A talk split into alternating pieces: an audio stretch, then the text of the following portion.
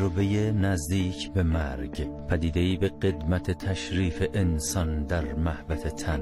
حالتی که فرد به یک بار از کال بود برون می شود و پس از مشاهده فرازی از بیکرانه های عالم غیب به قالب جسم باز می گردد. علائم حیات خواه در جسم باشد یا نه این تجارب با مرگ قطعی شباهتی قطعی دارند. ادراک غیر مادی برون از جسم مادی.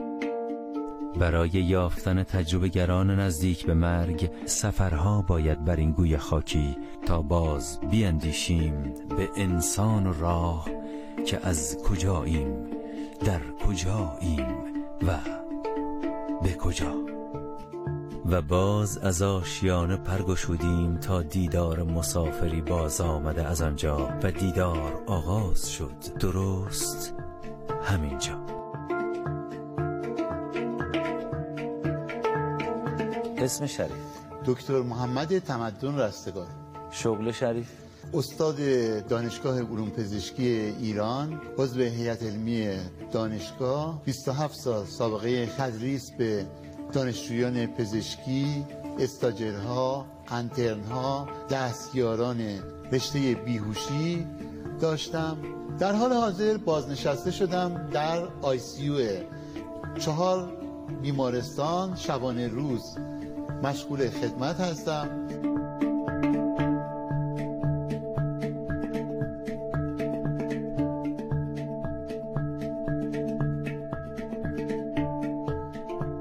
خب جناب آقای دکتر رستگار عزیز چه اتفاقی افتاد؟ تجربه من برمیگرده به سال 1391 افتخار همکاری با جناب آقای دکتر رستگار در سالهای 59 60 61 رو از سال 59 تا 61 افتخار همکاری با آقای محمد تمدن داشتم در اون دبیرستان.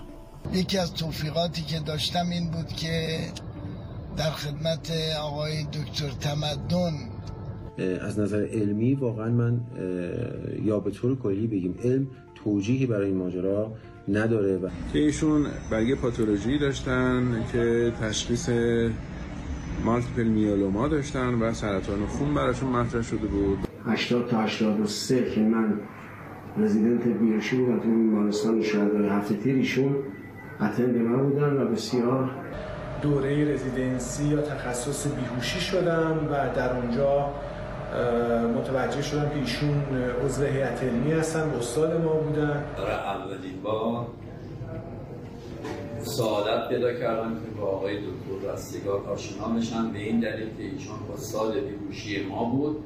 بدخی می شدن سرطان خون داشتن پزشکا از ایشون سلبانی کرده بودن حتی بهشون گفته بودن چند ماهی بیشتر زنده نخواهید بود. به همین جهت ایشون متوسل میشن به اهل بیت حتی زیادت کربلا میدن.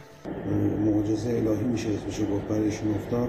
ایشون تغییرات محسوسی رو در زندگی خودشون و رفتار خودشون ایجاد کردن به نوعی که این تغییرات پیشنهاد کردم که با تهیه کننده برنامه وزین زندگی پس از زندگی ارتباطی داشته باشند و این رو مستند کنند رمضان 1391 در ماه رمضان در شب قدر که مرگ موقت برای من اتفاق افتاد. اگر بخوام در ارتباط با تجربهم خدمتتون بگم چون این تجربه همراه با شفا پیدا کردن من از یک بیماری مهلک بودش بایستی خیلی قبلتر از اون رو براتون یه سری توضیحات بدم. و این نکته هم بگم که پای من که می‌بینید که به این صورت هستش یه پای من مصنوعی هستش و اون یکی پای من تغییر شکل پیدا کرده. به خاطر همین هستش که خوب نمی‌تونم اونها رو نگردم خواهش می‌کنم راحت باشین. خواهش. وقتی که من یک کودک بودم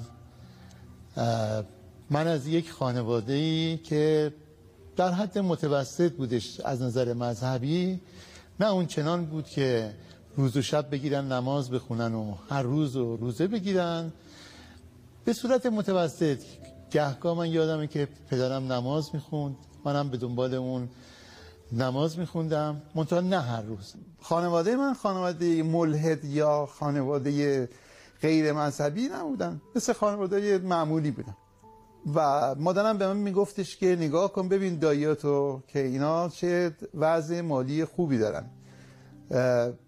خونه توی شمال شهر داشتن خونه ویلایی خونه استخدار ماشین آخرین سیستم زیر پاشون و من بچگی که حدود 7 8 سالم بودش هی نگاه می‌کردم می‌گفتم که خب خوشبختی توی این هستش که بگیرم حسابی درس بخونم مثل اینا به یه رتبه بالایی برسم و پولدار بشم و هر سه ماه یه بار چهار ماه یه بار برم اروپا و امریکا و این و اون ور و وضعم خوب بشه و از زندگی لذت ببرم و فکر می‌کردم که اون مدینه فاضله و خوشبختی این هستش که خونه آنچنانی داشته باشم بعد سفرهای خارجی برم و ماشین آخرین سیستم داشته باشم و وضعیت خیلی خوب و لوکسی داشته باشم. منم از اون موقع 8 9 سالگی که بودش تفریح گردش رفتن سینما رفتن باغ مهمونی همه رو تعطیل کرده بودم. یعنی روز و شب شروع می‌کردم به درس خوندن.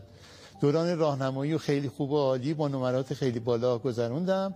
دبیرستان بهترین دبیرستانی که اون موقع بودش دبیرستان خارزمی بودش که دانش آموزانی رو که با معدل بسیار بالا بودن میپذیرفت و ازشون امتحان زبان انگلیسی میگرفتش. درس میخوندیم درس میخوندیم همینطوری که چیز هستش روز و شب. اصلا نه اهل سیاست من بودم نه اهل چه بودم فقط همین ذکر و فکر من این بودش که فقط درس بخونم. تا اینکه انقلاب شدش و ما همینطور که هستش درسامون داشتیم میخوندیم. یک سال بعدش که دیپلم گرفتم دیپلممو با معدل کتبی نزدیک 20 گرفتم. منتها گفتن که دانشگاه بسته شده. یعنی تمام اون رویاها و آرزوهایی که داشتم با بسته شدن دانشگاه همه از بین رفت. می‌خواستم برم سر کار کار کنم. می‌دیدم وضع جامعه طوری هستش که کار نمیدن. مگر اینکه من اسلامی خیلی شدید باشم تو تحقیقات محلی اونها قبول بشم تمام مسائل دینی رو بلد باشم. گفتم چیکار کنم چیکار نکنم؟ چون استعداد زیادی توی درس خوندن داشتم. شروع کردم احکام دین رو از اول تا آخر حفظ کردم بر اساس سوالاتی که از دوستا و از این ور اون ور می‌پرسم که اینا چی می‌پرسن؟ مثلا سوال می‌پرسن کفن مرده چند قسمت هستش؟ نماز آیا چی هستش؟ شک بین دو و سه چجوری هستش؟ اونقدر حفظ بودم خیلی مثل بلبل جواب اینا رو می‌دادم. از طرف دیگه خب برای تحقیقات محلی و اینا هم مسجد محل که بودش می‌رفتم اونجا. حتی مسجدم که می‌رفتیم اونجا یه تظاهراتی تظاهر می‌کردیم که این کار هستش که برای اینکه اون پیش نمازده اون روحانیه ما رو ببینه و بعد برامون یه گواهی بنویسه. یعنی همش یه تظاهر بودش توی این مدت. نامه رو برای کجا می‌گرفتیم؟ نامه رو به صورت کلی گرفتم چون این مرتب این ور اون ور امتحان می‌دادم. امتحاناتم هم خوب میشدش. برای جاهای مختلفی که می‌خواستین. می‌خواستم چون بیکار شده بودم دیگه دانشگاه بسته شده بود و من یا میبایستی بیکار توی خونه میموندم و با پدر مادرم اینا دعوا می‌کردم چون تعدادمون هم کم نبودش توی خونه.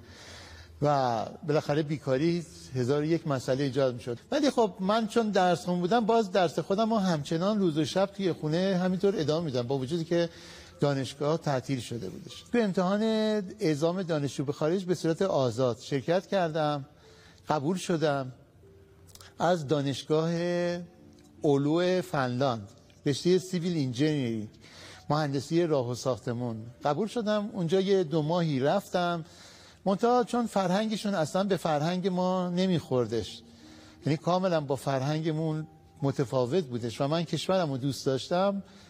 نموندم اونجا که زبانشون رو بخونم و بعد وارد دانشگاه بشم. من توی این مدتی که بودش دو سه تا آموزش پرورش شرکت کردم. هر دو سه تاشم قبول شدم. یکی از اونها که نزدیک منزلمون بودش منزل ما تو خیابون خوش بودش. نزدیک میدون توحید بودش. آموزش پرورش منطقه دو و پنج. هر دوشون با هم دیگه بود. رفتم در امتحان اونا شرکت کردم. امتحان مسائل دینی و مذهبی و مصاحبه و تحقیقات محلی و اینا بود. خیلی خوب نمره آوردم. گفتم بسیار خوب شما پذیرفتید. یه سه ماه اردو برای ما گذاشتن. من سه ماه توی اردوی اونا بودم. باز یک امتحان خیلی سختی از همه این 150 نفر گرفتن. برای اساس نمره اون امتحانی که بود یک عده رو مربی تربیتی و همچنین معلم تعلیمات دینی تو دبستان فرستادن. یه عده دیگر رو توی راهنمایی باز مربی تربیتی و معلم راهنمایی بودن. و دسته سوم توی دبیرستان فرستادن دبیر تعلیمات دینی و مربی تربیتی. من باز نمره خیلی بالایی که اون موقع آوردم منو توی یه دبیرستان فرستادن که با دانش آموزای اونجا دو سه سال با همدیگه اختلاف سنی بیشتر نداشتیم. مثلا من یه جوون 19 ساله بودم. بچه های اونجا مثلا 17 ساله یا 16 ساله بودن. خوشحال بودیم که خب لاغر توی تعطیلی دانشگاه که هستش. ما بیکار نیستیم و به حال یه شغلی پیدا کردیم. چون اگر مذهبی نبودیم که باید بیکارم تو خونه می نشستیم به خاطر هایی که بودش. و از طرف دیگه تو اونجا که بودیم حالا چند بارم ما رو به عنوان پیش نماز اونجا که بودش انتخاب کردن و رفتیم خلاصه نماز نماز خوندیم و بقیه هم پشت سر ما داشتن نماز میخوندن و اینا. حتی موقعی که به عنوان پیش نماز بودم و خمو راست می‌کرد راست می‌شدم می‌گفتم نکنه اینا همش دروغه. شما پیش نماز شده بودین؟ بله. پیش نماز بودم. پیش نماز کجا؟ پیش نماز همون دبیرستانی که آه. مربی تربیتی و دبیر تعلیمات دینی اونجا بودم. خب با این وضعی که میفرمایید توی دبیرستان نماز میخوندید منزلم میخوندید؟ واقعیتش. گهگاه میخوندم. آه توی منزل گهگاه میخوندید. بله. ولی توی مدرسه همشو میخوندید. بله. پیش نمازم بودید. و من یادمه توی خونه که نماز میخوندم با خودم به خدا می‌گفتم که خدایا شاید اتفاقی که بد میفته به خاطر این هستش. اگر واقعا وجود داری اگر واقعا اون دنیا هست به من یه چیزی نشون بده. در اون زمان ها که من جوان بودم و ایشان نوجوان و من قبطه میخوردم به رفتار نجیبانه و متعهدانه و اعتقاد عمیق و باورهای اعتقادی آقای دکتر رستگار. خدا را صد هزار مرتبه شکر که ایشان به اهدافی که داشتند رسیدند و الان جز انسانهای شایسته و فرهیخته جامعه می باشند توی دبیرستان که مربی تربیتی بودم می‌دیدم که مرتب هی افراد مختلف از جای مختلف میان که دانش آموزان رو که فارغ التحصیل شدن گزینش کنن. چه گزینش برای کار چه گزینش برای دانشگاه. کافی بودش که انجمن اسلامی برگرده بگه که فلان کس نماز نمیخونده توی نماز ظهری که به اصطلاح من پیش نمازش بودم. یا برگرده بگه که نه شلوار این دانش آموز شلوار لی بوده یا آستینش کوتاه بوده یا فلان حرف که زده توی مز... توی کلاس درس هم کلاسیاش گفتن اینطوری که مخالفت با وضعیت فعلی جامعه بوده یا انتقادی کرده. خیلی راحت خیلی راحت.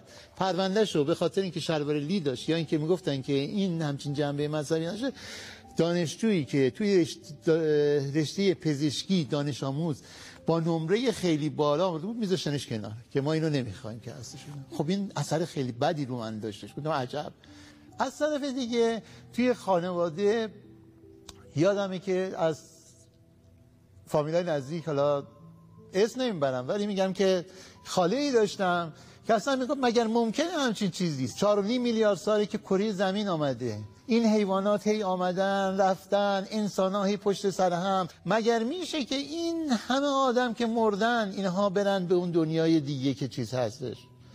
خب اینا همه توی مغز من داشت چیکار میکردش؟ بهم فشار می آوردش تمام اینا باعث شدش که در سن 20 سالگی با وجود اینکه داشتم همه رو تعطیل کردم. گفتم پس اصلا نه خدایی وجود داره. اینا هم که دارم نگاه می‌کنم. اینا همشون یکی بعد از دیگری هی دارم فساد می‌کنم ما سه سالمون توی دبیرستان همینطور داشت میگذشتش و تا اینکه دانشگاه رو باز کردن و کنکور سراسری شرکت کردن.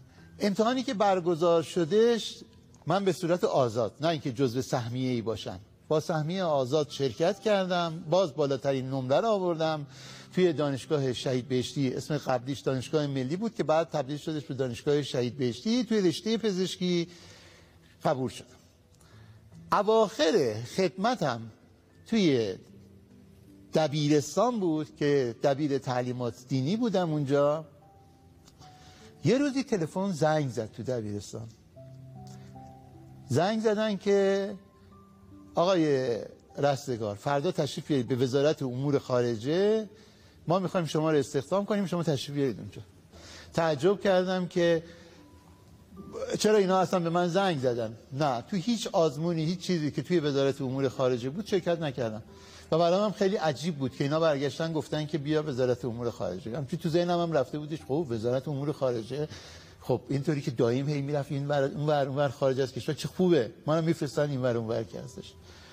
صبحش رفتم تو وزارت امور خارجه یادم طبقه فکر کنم دوم بودش که اونجا رفتم. این موقعی بود که حضرت امام دستور داده بودش که هیئت‌های گزینش را در تمام کشور تعطیل می‌کنم.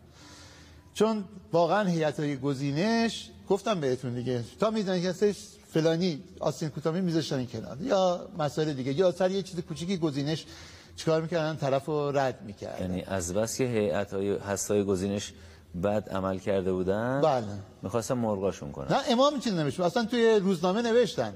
روزنامه اعلام کرد. من یادمه که تیتر بزرگ و حدود تقریبا شاید یه هفته بعدش این تلفن به من شدش که دستور دادن که هیئت های گزینش در سرتاسر سر کشور منحل بشه. اونجا که رفتم گفتن که شما رو به خاطر اینکه هیئت های گزینش منحل شده ما شما رو می‌خوایم توی هسته گزینش یکی از اعضای هسته گزینش باشی برای کسانی که وزارت امور خارجه میادش. و ما دیدیم که افرادی که صالح می‌تونن اینجا باشن امور تربیتی و دبیر تعلیمات دینی رشته خیلی چیزی هستش. و ما پرونده شما رو بررسی کردیم و دیدیم که شما این صلاحیت صلاحیت دارید. من خب همزمان رشته پزشکی رشته فوق العاده مشکلی هستش. نمی‌تونم که هم در اینجا باشم هم در اونجا. ازشون عذرخواهی کردم و از اونجا آمدم بیرون. وارد دانشگاه شدم. رشته پزشکی هفت سال رشته پزشکی رو گذروندم. بعد مستقیما رشته بیهوشی رو چون دوست داشتم به رشته بیهوشی رفتم. همون سال اولی که امتحان ارتقا دادم که از سال یک به سال دو بیارم نمره تخصص و نمره استادی رو آوردم. یعنی همون سال اولم می‌تونستم استاد دانشگاه البته خب باید سه سالها رو میگذرونیم. از نظر این گفتم که یه فرد خیلی با استعدادی بودم که هستش. یعنی اگر من دو درویی توی کارم نبودش و برمیگشتم می‌گفتم که مخالف نظر اونا صحبت می‌کردم خب قبولم نمی‌شدم. اونا کاری نداشتن که یه فردی که با استعداد هستش از نظر علمی و مسائل دیگه خیلی راحت می‌تونستم بزنن کنار که چیز هستش اینا. دوره تخصص بیهوشیم هم تموم شده و بعد بردم گرفتم. وارد دانشگاه ایران به عنوان استادیار شدم که تدریس بیهوشی می‌کردم.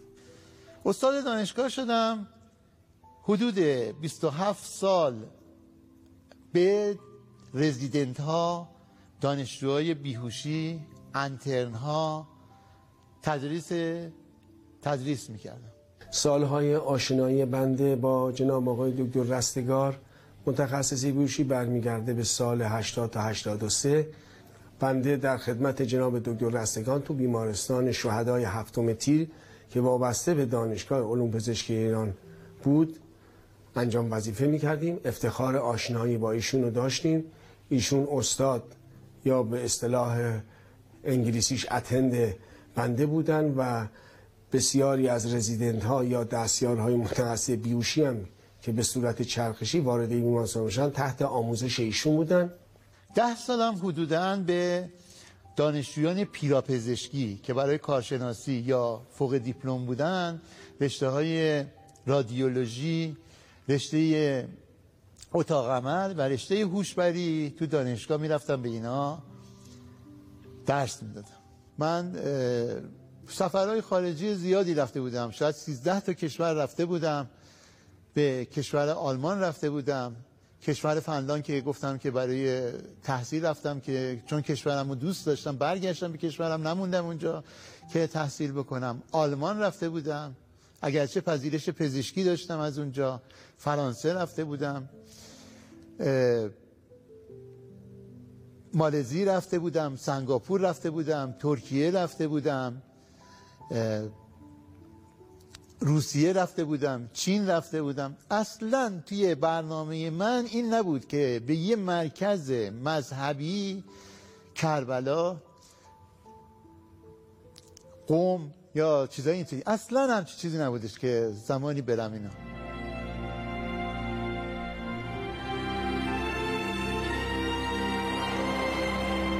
یادمه با اتوبوس از بیمارستان علی اصغر داشتم به منزلمون می‌رفتم. از زفر سوار اتوبوس شدم. آمدم تجریش. از تجریش خواستم بیام نواب که خونمون هستش. یه دفعه دیدم نمی‌تونم راه برم انگار که زیر پای من شیشه بودش. گفتم چه اینطوری شدم که چیز هستش بعد بعد از یه دو سه ماه دیگه دستامو دیدم اینطوری بود. دستام کاملا سر شده بود درد شدیدی روی دست و پام شروع کرده بودش ایجاد شدن. هی رفتم پیش این دکتر پیش اون دکتر همکاره خودم که توی اتاق عمل هستن. چون رشته بیوشی با رشته های دیگه مرتبط هستش. همکارام منو معرفی کردن به متخصص مغز اعصاب گفتن شما باید بریم مغز اعصاب بیمارستان حضرت رسول هم جزو بیمارستان های تابع دانشگاه علوم پزشکی ایران بود. من رفتم پیش رئیس بخش مغز و اعصاب اونجا که استاد, بی... استاد مغز و اعصاب اونجا بود آقای دکتر مقدسی. ایشون انواع اقسام آزمایش ها رو داد روی من و منو معرفی کردش به رئیس بخش خونه همون بیمارستان. گفتش که شما مشکلت مربوط میشه به متخصص فوق تخصص خون. رفتم بخش فوق تخصص خون علتی که اسم این افراد میگم که بدونین که واقعا این واقعا اتفاق افتاده آقای دکتر وکیلی.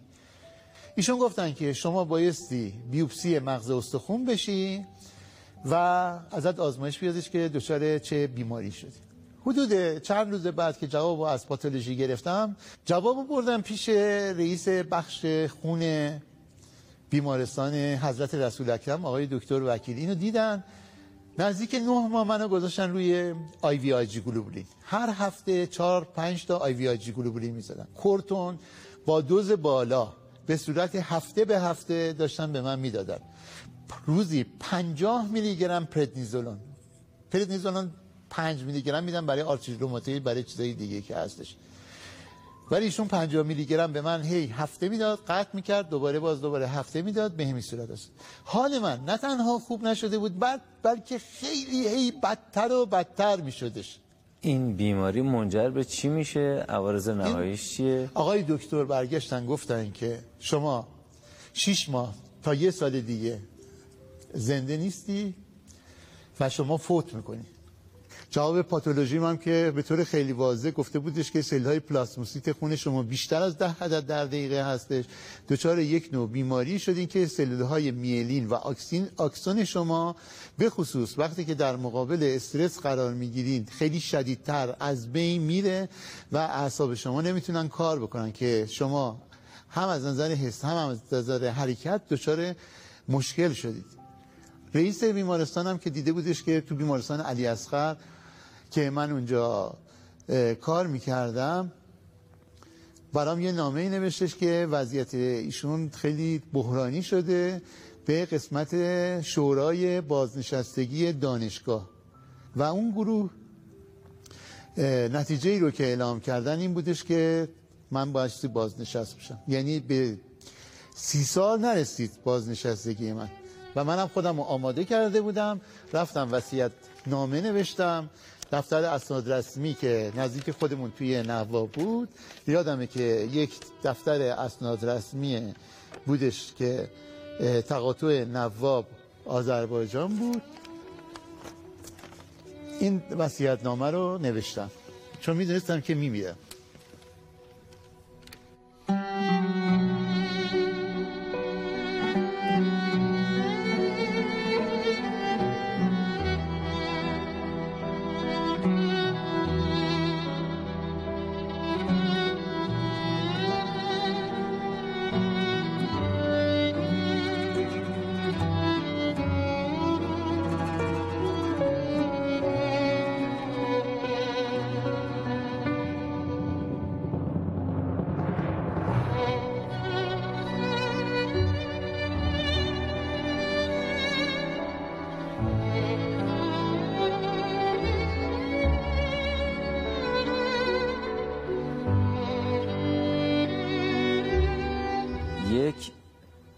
پیکرم را بعد از رحلت طبق شعون خانوادگی در هر گورستان یا هر مکانی که وسیع صلاح بداند پس از تقصیل و تجهیز و تکفین دفن نماید.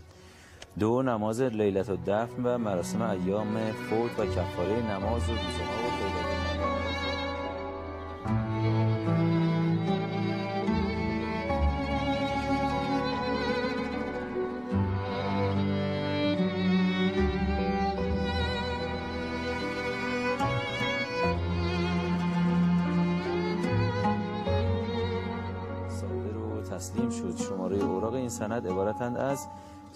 چه و چه و چه 22 پنج. محمد تمدن رستگار امضا کرده. درست. بله. بله همینطور گذشت. بله. و تا اینکه در سال 1390 ماه رمزونش در شب قدر بودش. یادمه که داشتم تلویزیون نگاه می‌کردم. اصلا هم فکرم به مرگ و به این که چه اتفاقی می‌خواد بیفته و گورستان و اینا اصلا نبودش. داشتم فیلم عادی رو داشتم نگاه می‌کردم. خانومم توی اتاق بغلی که بود مرتب هی داشت نماز می‌خوند و هی داشت دعا می‌کرد و یادم داشت سوره قدر رو میخوندش. ایشون صداش برا می آمده شد شب قدر بود. بعد دیدم که چادر پوشیده و نمی‌دونم داره نماز می‌خونه و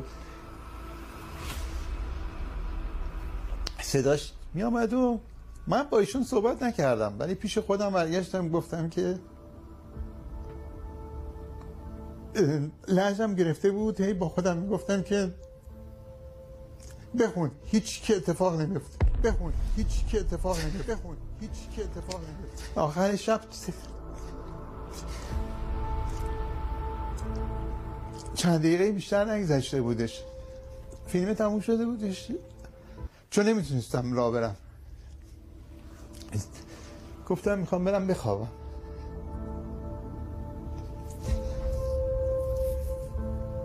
خانمم رو صدا کردم آمدش زیر بغلمو گرفت بردش توی اتاق خواب.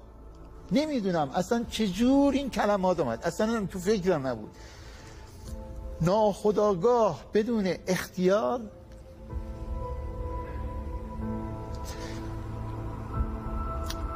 داد زدم دارم میمیرم. اصلا حتی از اون موقع هم که بود هی مرتب میگم من چرا اصلا همچی حرفی زدم؟ داد زدم دارم میمیرم. چی شد؟ چرا گفتم؟ چی شد؟ یعنی اصلا توی فکر اینا چیز نبودم ولی اینو گفتم. گفتم دارم داد زدم گفتم که دارم میمیرم دارم میمیرم. داد زدم دارم میمیرم. بعد گفتم شدیدن گفتم که تشنم برو از آشپزخونه برام آب بیار البته من فشار خونه خیلی بدخیم خیلی ناجور داشتم. فشار خونه من خیلی بالا میرفتش. زهرا قرص لوزارتان 50 میلی گرم میخوردم و شبها قرص پرازوسین 5 میلی گرم. به خصوص قرص پرازوسین 5 میلی گرم یه داروی خیلی قوی هستش که رگا رو گشاد می‌کنه که فشار خون رو چی میاندازه پایین. خود همون خیلی قوی هستش و من چون ظهر قرص لوزارتان خودم رو نخورده بودم اشتباه کردم که شب این دوتا رو با همدیگه به کار بردم. خانومم با گفتن من که آب می‌خوام بلند شد بره آب بیاره. یه دفعه تو همون جایی که بودم دیدم تصویر اپک شد. تصویر مات شد. انگار من چیزی که دارم می‌بینم خیلی نوازه است. تصویر یه دفعه شروع کرد به روشن شدن.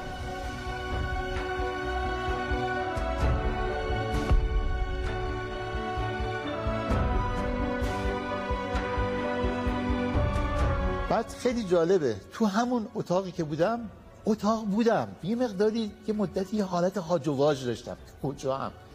چی شده؟ یه همچین چیزی تو ذهنم. تو همون اتاق بودم.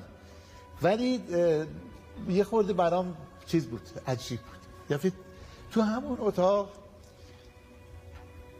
ته اتاق یه حالت در پنجره مانند بود. یه دفعه چشمم به اون تصویر افت اون در رو دیدم. بعد همینطوری صورتم رو چرخیدم دیدم که روبرو یعنی من نشستم وسط کمد کمد اصلا جایی نشستن نبودش که. یه کمدی بود که بالاش همینطوری رفته بودش رفته بود بالا. و این کمد اصلا جایی این نبودش که شما بخوای بشینی.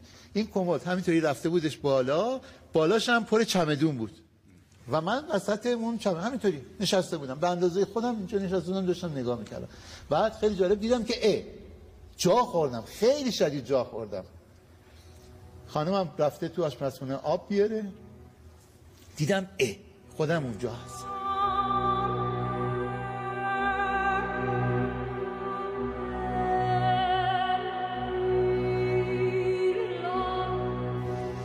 یه دفعه دیدم که یه ابر سفیدی از جسمم شروع کرد بالا آمدن به اندازه یه سه متر.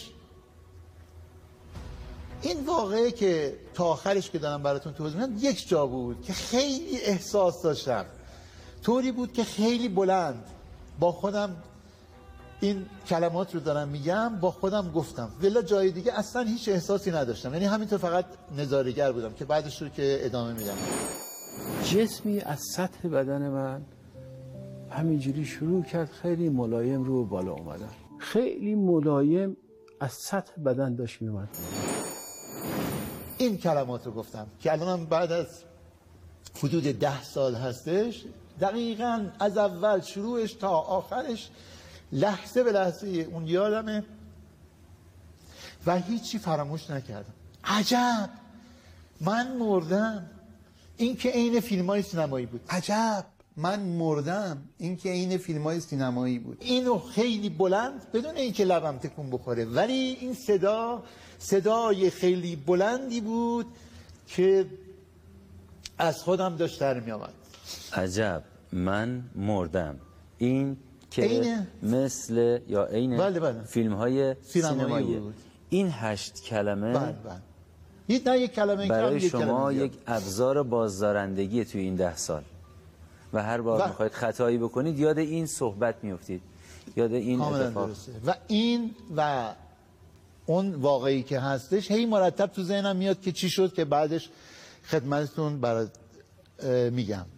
و این تو ذهنم رفتش که من که قرار شیش ماه دیگه یعنی توی زمان بندی برای خودم کردم که شیش ماه دیگه من فرصت دارم. یه سال دیگه فرصت دارم توی این شیش ماه چیکار کنم چیکار نکنم. اگرچه وصیتمو نوشته بودم. و به خودم گفتم که اه پس اینطوری نیستش که این که دکتر گفته که شیش ماه یه سال واقعا شیش ماه یه سال. ممکنه این زمان اصلا همون لحظه ای که چیز هستش اتفاق بیفته.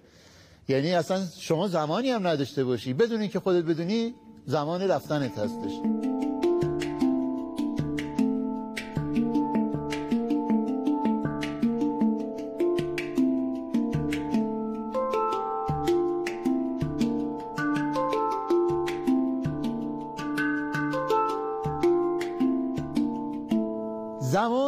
نگذشت اصلا زمان مطرح نبود. اینکه اون ابره از جسمم بلند شد به اندازه سه متر رفت بالا از اون اتاق خارج شدم. ساعت یک صبح رفتم توی توی یه آسمونی بود. آسمون به رنگ آبی یک کم مایل به سبز بود. خورشید اصلا نداشت ابر اصلا نداشت. اونجا بودم. بعد لحظه بعدی؟ شما گفتید که من بدنم رو دیدم روی تخت بله بله. و یک ابر بله بله. ابر مانند سفیدی از اون بدن جدا شد بله. و منم توی کمد نشسته بودم. بله کاملا پس ما سه و اون جزء کمد که. بودم خیلی جالب بودش که مثلا دست می‌زدم دستم انگار توی چیز مادی اون اتاق اتاق بود که من خوابیدم.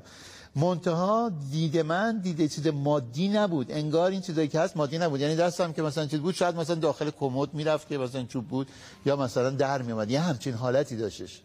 پس شما سه تا جزء رو اونجا بله دارید کاملا درسته. یه بدن روی تخت یه ابر مانندی که بالا میره بله. و یکی منی که نشستم توی کاملا کمد. درسته. که این برام من خیلی جای سوال بود. شنیده بودم که یک جسم ده هستش و روح هستش. پس اگر روح اون باشه که وسط کمد نشسته و اون جسم باشه که روی تخت خوابیده اون ابری که از جسم من خارج شد بالا رفت اون دیگه چی هستش؟ خب آقای دکتر ما دو جزء نیستیم سه جزء هستیم. بدن مادی بدن غیر مادی که بدن برزخی یا کالبد یا قالب برزخی گفته میشه و روح. و این حداقل موضوع هست.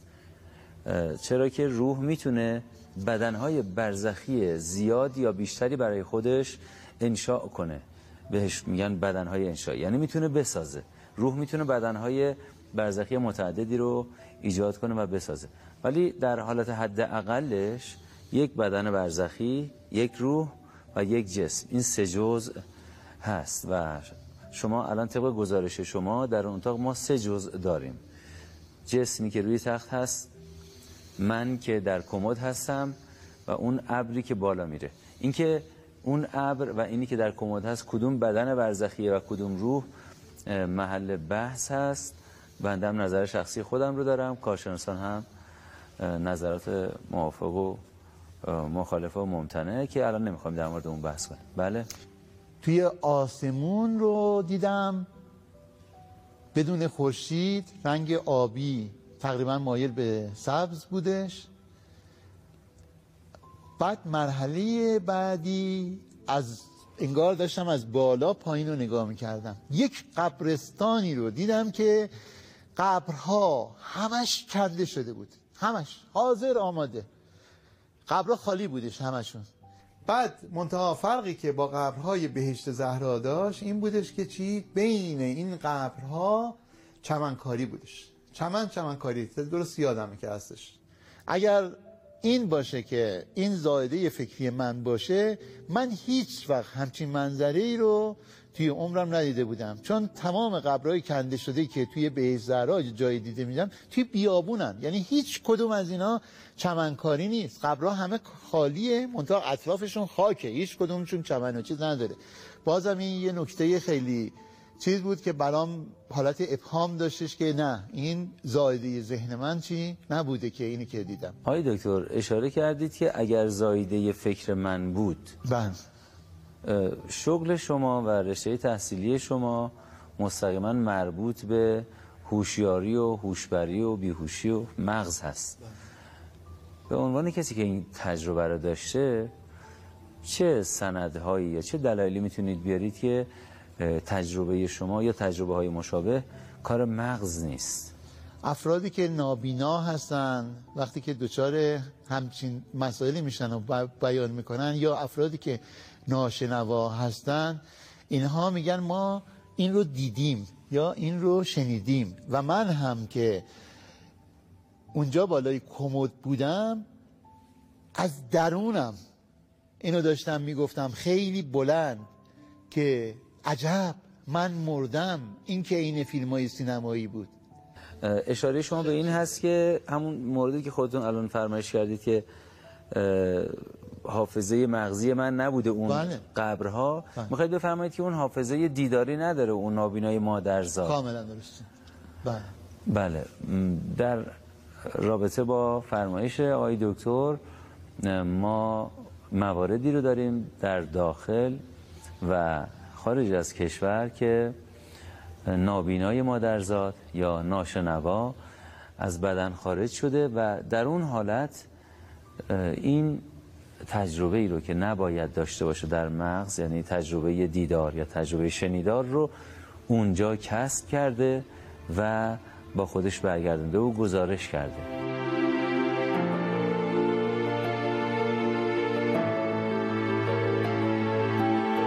بالای آسمون داشتم. زمین رو نگاه می‌کردم قبرای کنده رو دیدم و چمنکاری.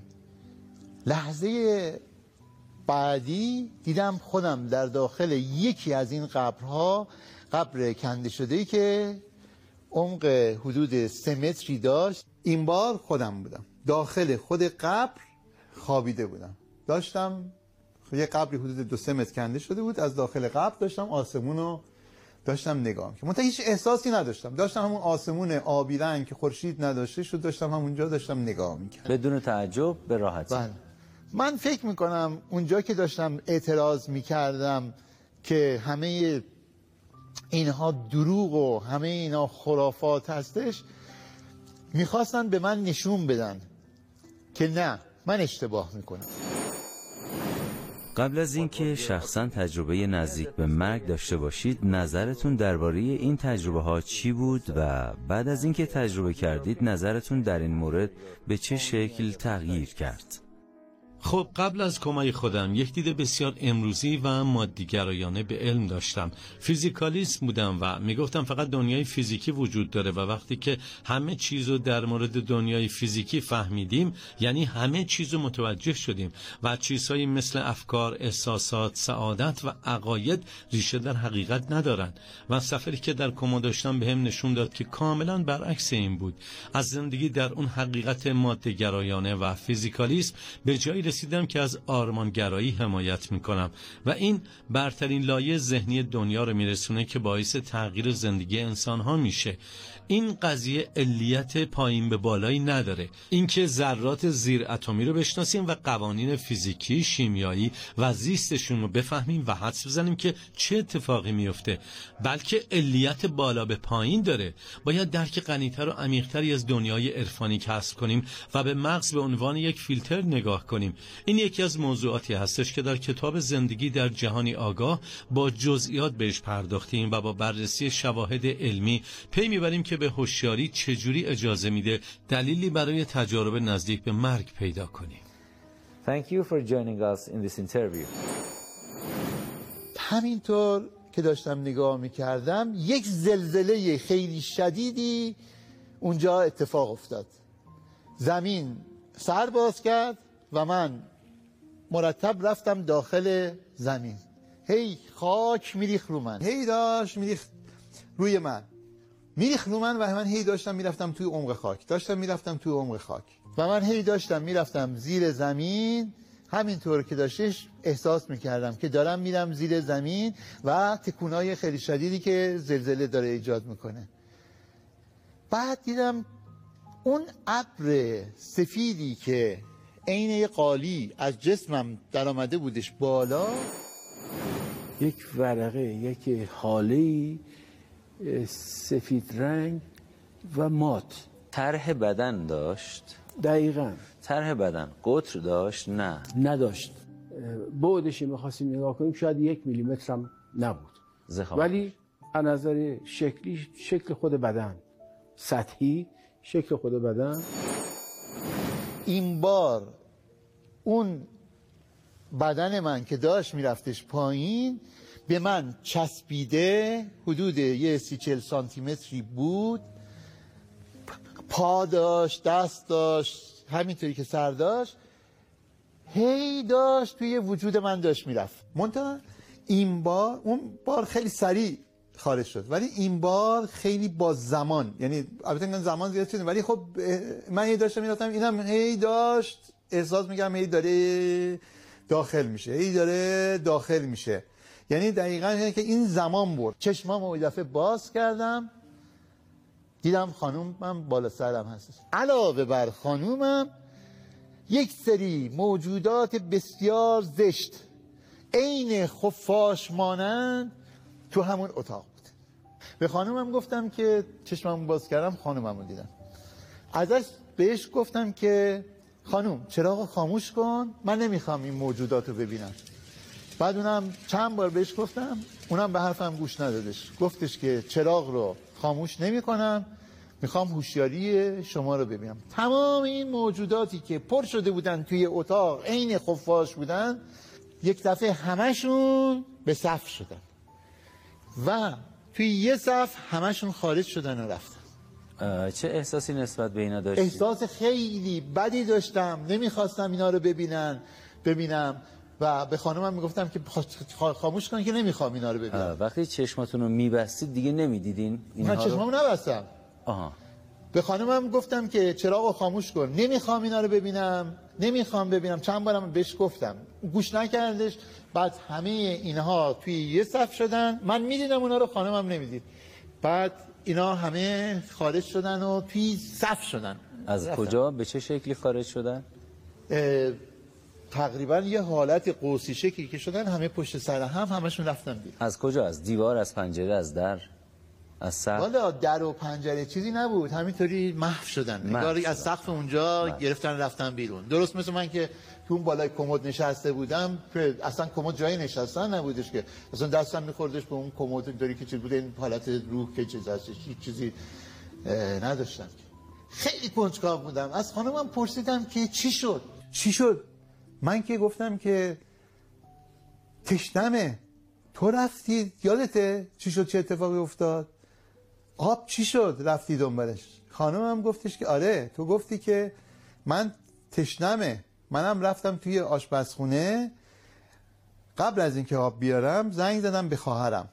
گفتم که دکتر اصلا حالش امروز خوب نیستش. بعد ایشون برگشتن گفتن که بالا ببین وضعش چجوری هست؟ اگر وضعیتش می‌بینی ناجور هست من شوهرمو بفرستم اونجا. گفت من رفتم آشپزخونه.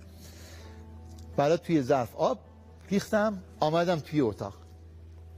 هرچی صداد کردم جواب ندیدیم. همون آب رو گذاشتم روی میز میزی که برای آرایش هستش توی اتاق خوابم بود. گذاشتم اونجا آمدم پهلود شروع کردم به داد و بیداد کردم هر چی چیز می‌کردم تو اصلا جواب نمی‌دادی. فکر کردم که مردی.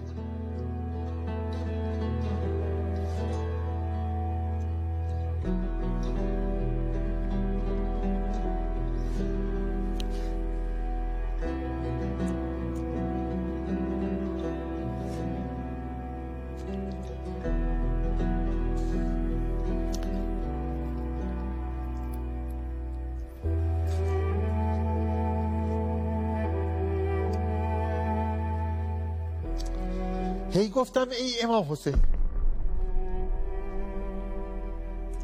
ای.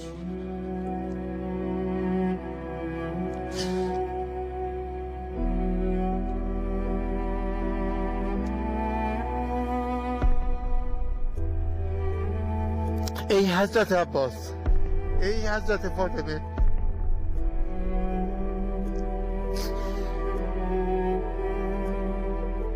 اگر شوهرم بمیره من چیکار کنم؟ میگم این حرفا رو که زدم بعد دیدم که خیلی محکم که داشتم تکونت می‌دادم و اینا رو هی داشتم می‌گفتم. دیدم که شما چشماتو باز کردی و من فکر می‌کنم که این یه تقارنی داشت با زیر زمین رفتن من و زیر خاک رفتن من. احتمالا این حرفا باعث شده بودش که اون روح دوباره برگرده.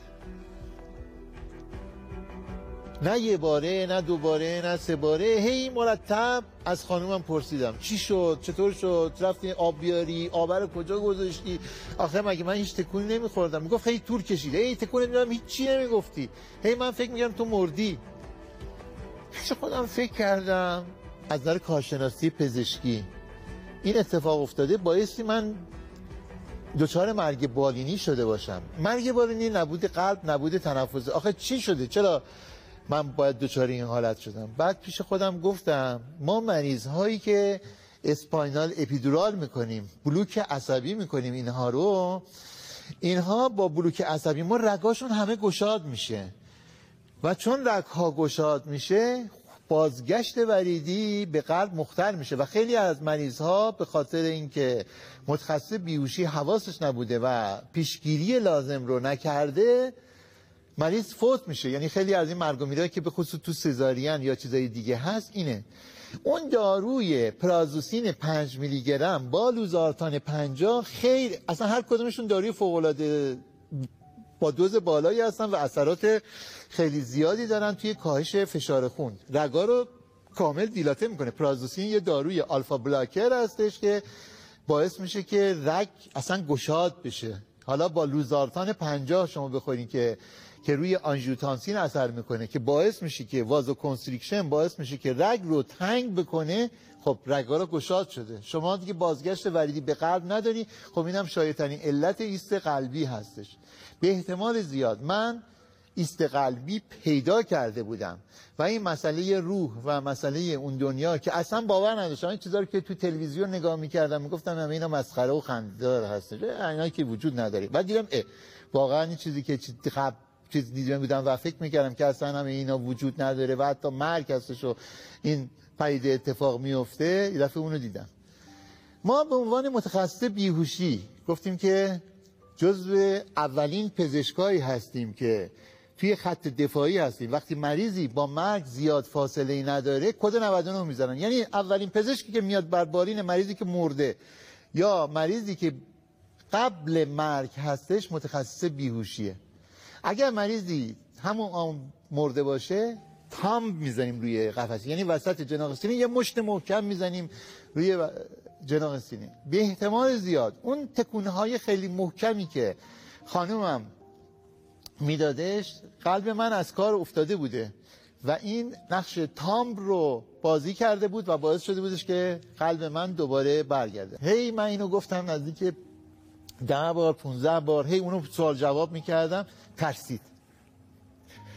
ترسید زنگ زد به خواهرش و با جناق من یعنی شوهر خواهرش همون موقع ساعت شاید نزدیک یک و نیم دو بود صبح ایشون آمد خونه ما.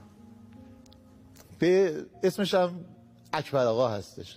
اکبر آقا آمدش خونه بعد من گفتم اکبر آقا من حالم خوبه. و این که برگشته بود حالم خیلی خوب شده بود. یعنی وقتی که برگشته بودم به این دنیا چشمامو باز کرده بودم احساس می‌کردم که حالم خیلی خوب شده. حتی اون دردایی که دست و پام بود دیگه اون دردا رو احساس نمی‌کردم. خیلی خیلی بعضم خوب شده بودش. گفتم اکبر آقا من کاملا هوشیارم. تو همون اکبر آقایی هستی که می‌خواستم بگم که من هوشیارم. دو روز پیش رفته بودی شیراز. نمی‌خواستم دقیق بهش بگم. درسته یا نه؟ هرچی می‌خوای بپرس که هستش. دقیقا بخوای من خیلی دقیق میگم که به اینا اینا همون تکنیکایی هست که شما کسی از بیهوشی برمیگرده بله. آزمون می‌کنید که آیا به هوش هست نه. داشتم به می‌گفتم. می‌گفتم می‌گفتم من اکبر آقا هم داشت همینطوری نگاه می‌کرد. من یه حسی دارم. مثلا نگاه می‌کنم به صورت شما یه مقدار چیزا رو مثلا متوجه میشم. به حال یه مقدارم حالت روانشناسی من دارم. مثلا نگاه می‌کنم به صورت طرف می‌فهمم که این چه تحت تاثیر قرار گرفت چه جوری هستش. ولی به اکثر افراد که میگم نگاه که می‌کردم نگاهی همچین بی تفاوت نگاهی که انگار این چیزی که مثلا باورشون نمیشه یه همچین حالتی بودش. خلاصه اکبر آقا یه نیم ساعت یه ساعتی خونمون بودش و بعد دید که واقعا من حالم خوبه و مشکلی ندارم به خونه خودش رفت. همون روز به بعد از یادم پنجاه سالم بودش دیگه. تو سن 20 سالگی نماز رو ترک کرده بودم به خاطر اون اتفاقاتی که افتاده بود و اون خاطرات بدی که داشتم. از خانمم پرسیدم با وجود که پیش نماز بودم خب بالاخره یه کاری رو که از شما انجام ندی یادش میده پرسیدم نماز خوندن چطوریه؟ وضو چجوری می‌گیرن؟ بعد کتابای اینا که از تو اینترنت سرچ کردم شروع کردم وضو گرفتن و نماز خوندن. همون روز. و همون روز سفر کردم به چی؟ به جمع کردم. دقیقا یادمه.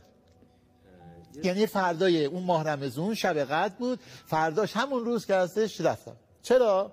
چون چهار مسئله که شما از همه تجربه گرا می‌پرسید. خیال خواب او اینجا و آنجا. من فیلم های شما رو از صدا و سیما ندیدم. از طریق اینترنت که برنامه های شما رو دنبال کردم شما از تجربه گرانتون می‌پرسید که یه چهار تا گوی بهشون می‌دادید. بعد می‌گفتید که این چهار تا گوی رو شما برای من تقسیم بندی کن. خیال خواب اینجا و آنجا. تقریبا همه اونها که من سی جلسه فیلم های شما را از اینترنت دیدم اونها معتقد بودن که حقیقت آنجا حتی از اینجا بیشتر هستش. منم به طور خیلی قطع و محکم همونطوری که توی روز اول بود تا الان که هستش میگم حتی اون دنیا از این دنیا حقیقتش بیشتر هستش. یعنی به این حد که هستش. و خیال رو مرحله اول خواب مرحله دوم. اینجا رو مرحله سوم و آنجا رو مرحله چهارم. خواب یه چیزی هستش که شما اصلا اولش آخرش اینا رو یه چیزی می‌بینید که وسطش هستش. ولی این اتفاقی که برام افتاد کاملا از اون اولش تا اون آخرش ذره به ذره اون اگر چه ده سال گذشته تیکه تیکه اون اصلا فراموشم نشده و همش این صحنه ها مرتب میاد جلوم هیچ خاطره ای در تمام عمر دارید که ماندگاریش و شفافیتش در ذهن شما بیشتر از این تجربه باشه؟ اصلا ابدا. حتی خواب حتی چیزهای دیگه دچار فراموشی شدم. اولش آخرش که چیز هستی هیچ کدوم نبود. ولی این حتی در اصلاً... بیداری. بله. اصلا حتی در بیداری که هستش اصلا از ذهنم پاک نمیشه. به محض اینکه من توی این دنیا آمدم به خاطر اینکه جواب سوالم رو گرفتم می‌گفتم یک بلنگو بردارم به همه داد بزنم بگم که چی دنیای دیگه ای وجود داره. ای مردم کلاهبرداری نکنید زنا نکنید کار بد نکنید. تمام اعمال شما چی هستش؟ محاسبه میشه. ولی چون من این حقیقت کاملا برام مسلم بود. ببینید در همون روز بعد از تو 20 سالگی بودش دیگه. اون موقع من 50 سالم بود. سی سال شروع کردم نماز خوندن. به خانمم گفتم که بلنشیم بریم جمع کران فردای شب قد بود. به اتفاق همدیگه رفتیم به جمع کردن. و برنامه این بودش که قوم بریم. دنبال این سوال.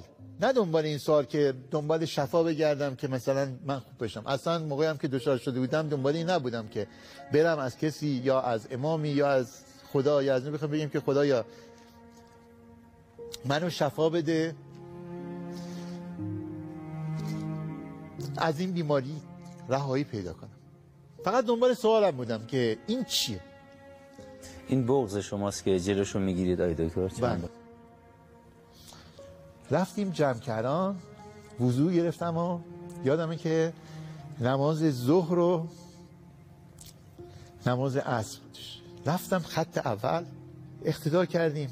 نماز اول خوند و بعد بین نماز ظهر و با نماز عصر یه سری مسائل و اینا رو چیز گفتش و دعا کردش و ما هم آمدیم دعا کردیم و نماز عصر خونده شد تموم شد. وقتی که تموم شد رفتم پلوش. به اون آقای روحانی گفتم که دیشب یه همچین اتفاقی برام افتاده که من بالای کمد بودم این بیماری رو داشتم احساس کردم که وقتی که تو این دنیا آمدم حالم خیلی بهتر شده. یه تغییری تو ایجاد شده. اون آقای روحانی برگشتن گفتن که شما شب شام سنگین خوردی. این شام سنگینی که خوردی به خاطر این بودش. چون حقیقت این برام حتی تو این دنیا بیشتر بود نپذیرفتم. بلافاصله رفتم خب. خانم من با هم بود. باز اونجا از روحانی های مختلف پرسیدم. جوابایی که می‌دادن صورتشون رو نگاه می‌کردن من از صورتشون دیدم که یه حالت عادی حالت ناباوری همچین حالتی هستش.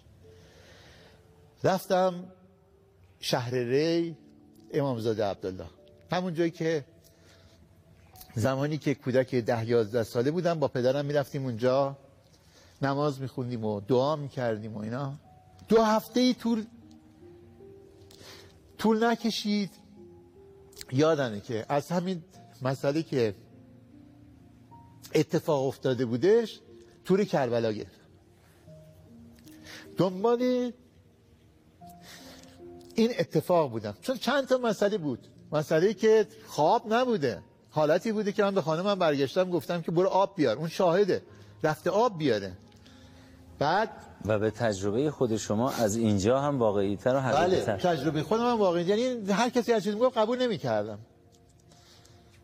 دو هفته بعدش تور گرفتم به کربلا. از طرف دیگه تو مرکز جراحی که رفتم به منشی گفتم به دکترای مختلف برگشتم گفتم یه دیگه که اصلا باور نمی‌کردن و یه عده دیگه هم که بودن یه سری توجیه های خاص خودشون داشتن. همه صورت رو نگاه می‌کردم من متوجه بودم که رنج میبردم. صورت هایی که همینطور خیلی حالت عادی بود. انگار فکر می‌کردم که مثلا من خیالاتی شدم. به مادرم گفتم مادرم برگشت گفتش که تو مریض بودی تب شدید بودی. هزیون داری میگی که چیز هستش. اون خالم که اصلا اینا رو هیچ باور نداشتش میگفتش که بار بابا این حرفا چی چی داری می‌زنی که چیز هستی؟ تو دوچار خیالات شدی که هستش اینا. که بعدش هم که بهبودی من بیاد میگم یه خطای پزشکی بود. این حرفی که چیز بود. یعنی اصلا همه می‌زنن که. ولی من هی ادامه می‌دادم. شاید تا سه چهار سال این حالتی که بلنگو دستم بود به همه هی داشتم می‌گفتم. دو هفته بعدش با خانمم رفتیم کربلا. البته من دو بار کربلا رفتم یه بار اون سال بود و یه بار دیگه هم در سال 95 اون آقایی که کلیپش رو فرستادم که من اصلا نمیشناختمش. خیلی جالب بودش که اون شبی که آمده بودین شما فیلم برداری توی بیمارستان شهدای هفته تیر خیلی اتفاقی. ایشون به من زنگ زد. بعد برگشت گفت گفتش که من شما رو گذاشتم توی گروه گفتم که این آقای دکتر همون کسی هستش که من تو کربلا دیدم که شفا بدی گفتم تلفن من چطوری گفت من تلفن سال 95 گرفتم. صحبت از اینجا شروع شد که از ایشون سوال کردیم که شما چرا تنهایی آمدی؟ این عکسایی که دست شما چیه؟ ایشون یه تعداد پوستر حرم و عکسای حرم و که حتی خودش هم اونجا گرفته بود بزرگ کرده بودن و خود به عنوان سوقاتی داشتن به ایران می آوردن که ما سوال کردیم اینا چی هم؟ ایشون یه توضیح خیلی کوچولو به ما دادن که من مریض بودم مشکل داشتم الانم آمدم زیارت. این در همین حد برای ما یکم باز ذهنیت ما رو نسبت به ایشون بیشتر تشویش کرد که ببینیم داستان چیه. از ایشون یه شماره تلفن ما گرفتیم. بارها و بارها من خواستم با ایشون صحبت کنم. مریضشون رو سوال کنم. اصلا ببینم داستان چیه که متاسفانه این اتفاق رخ نداد و تا امسال برج تا مورخ مهر ماه. اشتباه نکنم دکتر ساکن تهران هستن من ساکن همدان. این ارتباط ما بین ما ناخداگاه برقرار شد. من تو گروه هیئتم یه مرتبه به دلم افتاد که ثبت کردم تو گروه. نقل کردم که توی این گروه ما یک شخصی هست به اسم اسمش هم نمی‌دونستم. شخصیتی هستم که دکتر همچین اتفاقی براش افتاده شرح ماجرا رو بعدا برای شما میگه که چند دقیقه بعد دکتر با من تماس گرفتن گفتن واقعا داره برای من مستندی ساخته میشه. من احساس می‌کنم تمام این برنامه ها درسته که من آمدم اینجا با خواست خودم شما آمدی این برنامه رو ایجاد بکنی. یه چیزایی آسمانی هم هست که همه اینا رو داره جور و جور, جور با جور می‌کنه. همونش هم من به شما زنگ زدم. چیدمانش کردم بله. به شما زنگ زدم. گفتم آقای موضوع این برام یه خورده غیر منطقیه این آقا که سال 95 منو دیده الان سال 90 منم تلفنشو ندارم برداشته من تلفن کرده. برگشته گفته که منو تو کربلا که دیده منو گذاشته تو گروهشون که این آقای دکتر شفا پیدا کرده.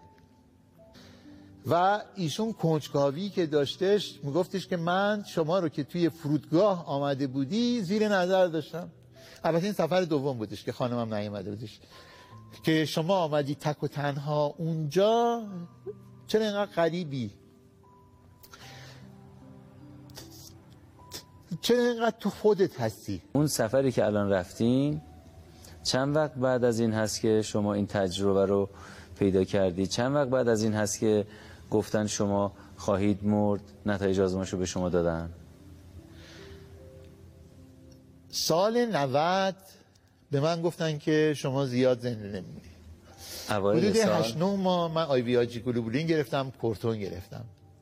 اصلا درمانا هیچ کدوم رو من مسمر ثمر نبودش. یه مدت گذشتش بعد قرار بودش که چون من درمانا به هم جواب نمی‌داد من شیمی درمانی کنن. و من که کربلا رفتم قرار بود بعد از برگشتنم شیمی درمانی برام شروع بشه. بله من کربلا رفتیم دیدار امام حسین و حضرت عباس و حضرت عباس علیه السلام و برگشتیم ادامه درمانمون بود. دوباره رفتم بیمارستان حضرت رسول پیش همون آقای دکتر. گفتم آقای دکتر درمانات زیاد روی من اثری چیزی نداشته. ولی یه اتفاقی افتاده احساس می‌کنم یه خورده بهتر شدم. شما نظرتون چیه؟ بعد برگشت گفت گفتش که باید شیمی درمانی کنم.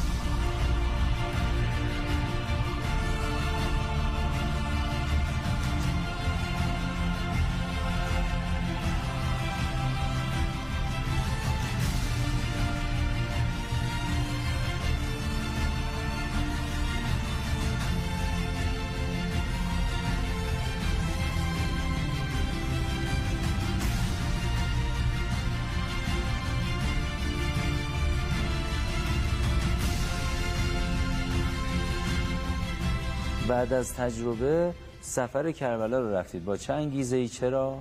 با انگیزه ای که این اتفاقی که افتاده و خانم هم داشت میگفتش که توسل به اونها کردم و اینکه برای من اطمینان صد درصد حتی اون دنیا نسبت به این دنیا حقیقتش خیلی برام مسجل بودش دنبال سوالم بودم. آقای دکتر اجازه می‌خوام چند لحظه با سروران گفتگو کنم. فلسفه و هدف اصلی از برنامه زندگی پس از زندگی اثبات احکام نیست. فلسفه اصلی این برنامه این هست. یؤمنون بالغیب عالم غیب عالم دید ناشدنی وجود دارد. یک نمونه عینی فردی است که به اونجا رفته. متوجه شده عالم غیب و دید ناشدنی وجود دارد روح وجود دارد. بدون دیدن جهنم بدون دیدن بهشت بدون دیدن جزئیات روایات و احادیث همین کافی بوده که ایشون عزم کنه و بدون اینکه از کسی نصیحت بخواد به زیارت بره به یک شهر به دو شهر به سه شهر زیارتی و عباداتش رو خودش شروع کنه تنظیم کنه و مدافع سرسخت دین و مذهب بشه. نیازی نیست که در این تجربیات به دنبال این باشیم که بگیم احکام حالا چه فروع چه اصول اینها رو بیایید دونه دونه در این تجربیات جستجو کنید. اگر بود یک نتیجه می‌گیریم. اگر نبود نتیجه دیگری بگیریم. نه. وجود عالم غیب ریشه است برای اینکه وقتی عالم غیبی باشه یؤمنون بالغیبی باشه اون وقته که کل قرآن می‌تونه متقین رو هدایت کنه. متقینی هدایت می‌شوند. هدن للمتقین. الذین یؤمنون بالغیب. این خط یکم قرآن هست. این کتاب هدایت می‌کنه. هدن للمتقین. و شکی درش نیست. لا ریب فیه. اما کسانی را که به غیب ایمان دارند. یعنی اصول دین و فروع دین همه اینها وابسته به این هست که در ابتدا به وجود عالم غیب ایمان بیاریم. به عالم غیب ایمان آورد و مابقی راه رو خودش رفت. برای اینکه اصول دین و فروع دین منابع و مراجع فراوان داره چه در ایران چه در جاهای دیگه. و یک مسلمان می‌تونه همه منابع رو بره مراجع رو افراد رو مراجعه کنه ازشون اطلاعات رو بگیره کمان که در تمام طول عمرشون گرفتن. اما عدم اطمینان و تردید به وجود عالم غیب است. یؤمنون بالغیب نبودن است که باعث میشه کل اصول و کل فروع رو بنده مردد رها کنم این ایمان به غیب رو به من بدید. اصول دین و فروع دین رو خودم خواهم رفت خواهم جست و خواهم استفاده کرد.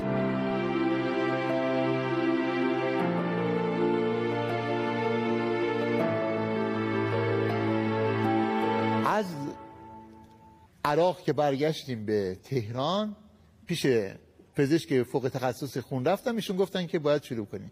تو همون مرکز جراحی یه آقای جراحی بود پاتولوژی من خوند و ایشون به من یه پزشک فوق تخصص خون دیگه تو همون دانشگاه علوم پزشکی ایران که در بیمارستان فیروزگر بود آقای دکتر رضوی رئیس بخش فوق تخصص خون بود گفت حالا برو پیش این آقای دکتر. تو که می‌خوای شیمی درمانی کنی؟ برو پیش اون.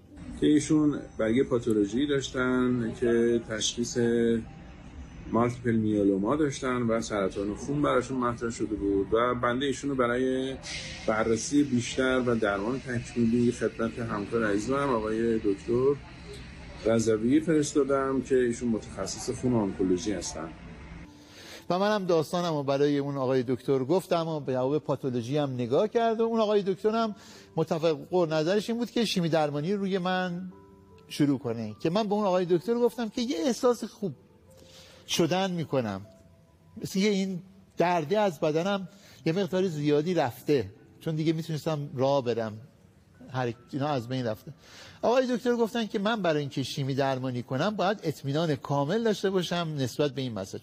البته دیدن پلاسموسیدین اینطوری نیستش که یه دکتر پاتولوژی بگه که من اشتباه کردم تو دیدن. اونم ده تا بیشتر پلاسموسیت رو ببینیم اونجا. آقای دکتر گفتن که از شما بیوپسی مغز استخوان به عمل میاد. بعد منم چون درد شدیدی اون موقع داشتم موقع بیوپسی اولم گفتم من بیهوش کن. و بیهوشی دادن آقای دکتر نمونه رو تهیه کردن. گفتن این نمونه رو ببرید توی همین بیمارستان. شما بدید به پاتولوژی تا من ببینم چی هستش که جواب شما رو ببینم که بر اساس اون تصمیم گیری کنم. چون گفته بودم که حالم خیلی بهتر شده.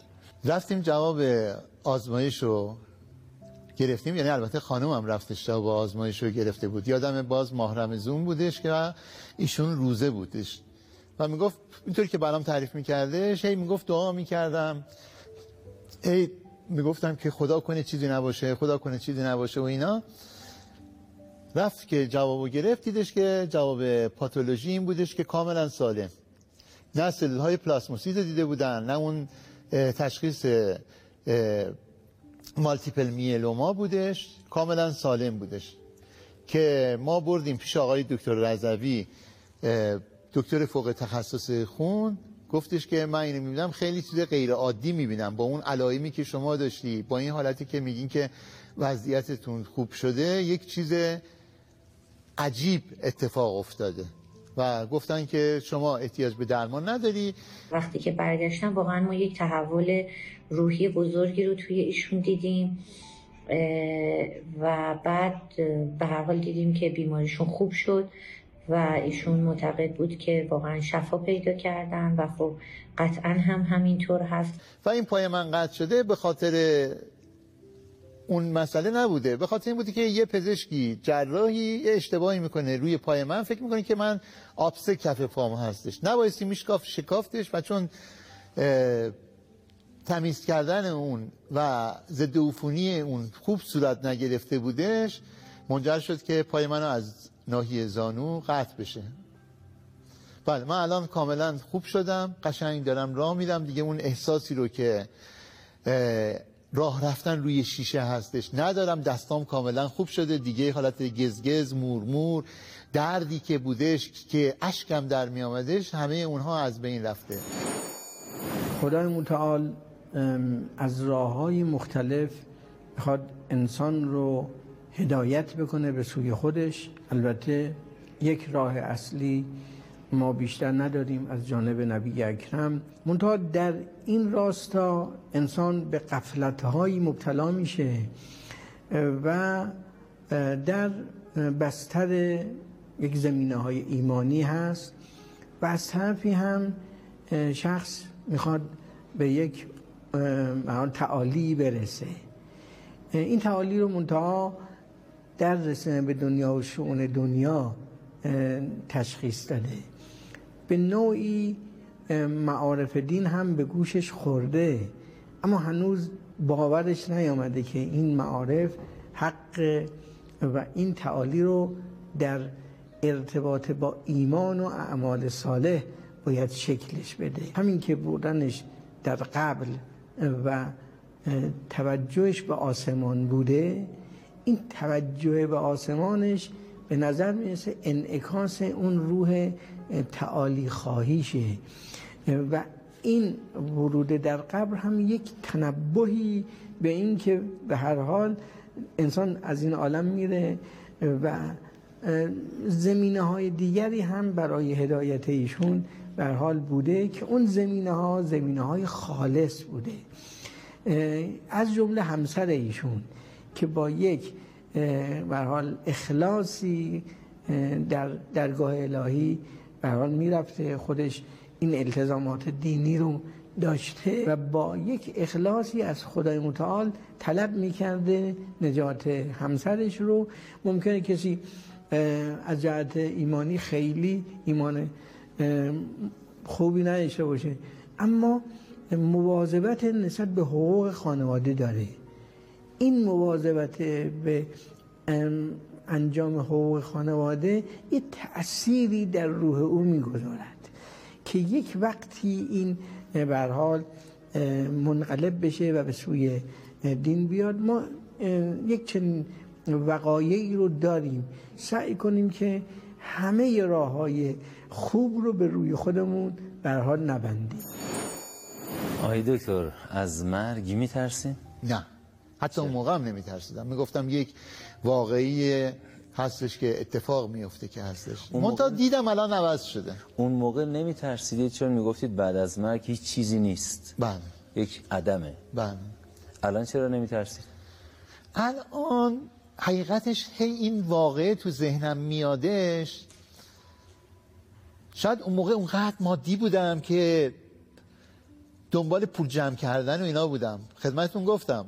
من قصد خودنمایی نداشتم که اینجا بیام که خودم رو به همه نشون بدم. شما رسالتی. حتی... توی شما حتی با مخالفت همسرتون بله. مواجه هستید بله بله. خیلی مخالفت های خیلی شدیدی اون چنان خیلی شدید انجام شدش. این رسالت رو همون روز اول داشتم که به همه اینو اعلام کنم. حتی توی ذهنم بودش که بیام توی یک جایی یه بلندی به همه مردم بگم که ای مردم شماها دارید اشتباه می‌کنید. ای کسانی که فکر می‌کنید که اون دنیایی وجود نداره واقعا وجود داره که هستش. من رفتم دیدم. من اون چیزی که دیدم نتیجه اعمال بد من هست. شاید من می‌خواستم برم به جهنم. یعنی اگر ادامه این بود که زمین سر باز کرده بود و من دی داشتم می‌رفتم زیر زمین و شاید دعای خانومم نبود و شب قد نبود. و داد, داد و هواری که اسم امام حسین و حضرت عباس و حضرت فاطمه و توسل کردن اون نبود این واقع اتفاق نمی افتاد و من مرده بودم و راه جهنم رو در پیش گرفته بودم و شاید اون موجوداتی که زشت بودن با من داشتن می آمدن که بریم اونجا. نه راه بهشت ما من حقیقت رو دارم بهتون میگم. حتی بهتونم قبلش برگشتم گفتم.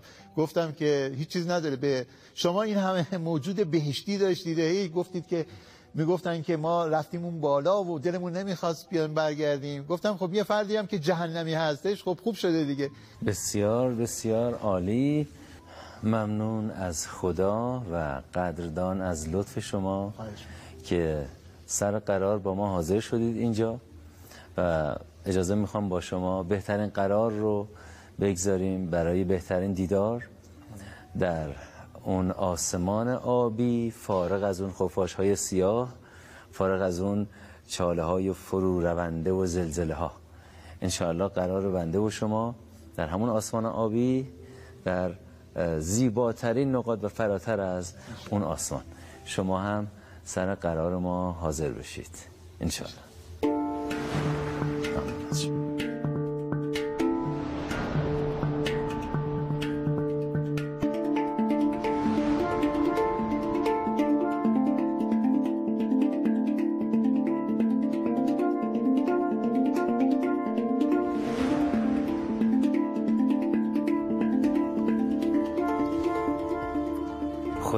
چنان کن سرانجام کار تو خشنود باشی و ما رستگار. و در پایان سلام و نور مهربانی خداوند بر شما تابنده تر از همیشه. ملکا ذکر تو گویم که تو پاکی و خدایی. نروم جز به همان ره که تو امراه نمایی. همه درگاه تو جویم همه از فضل تو پویم. همه توحید تو گویم که به توحید سزایی. همه عزی و جلالی همه علمی و یقینی همه نوری و سروری همه جویی و جزایی همه غیبی تو بدانی همه عیبی تو بپوشی همه بیشی تو بکاهی همه کمی تو فضایی.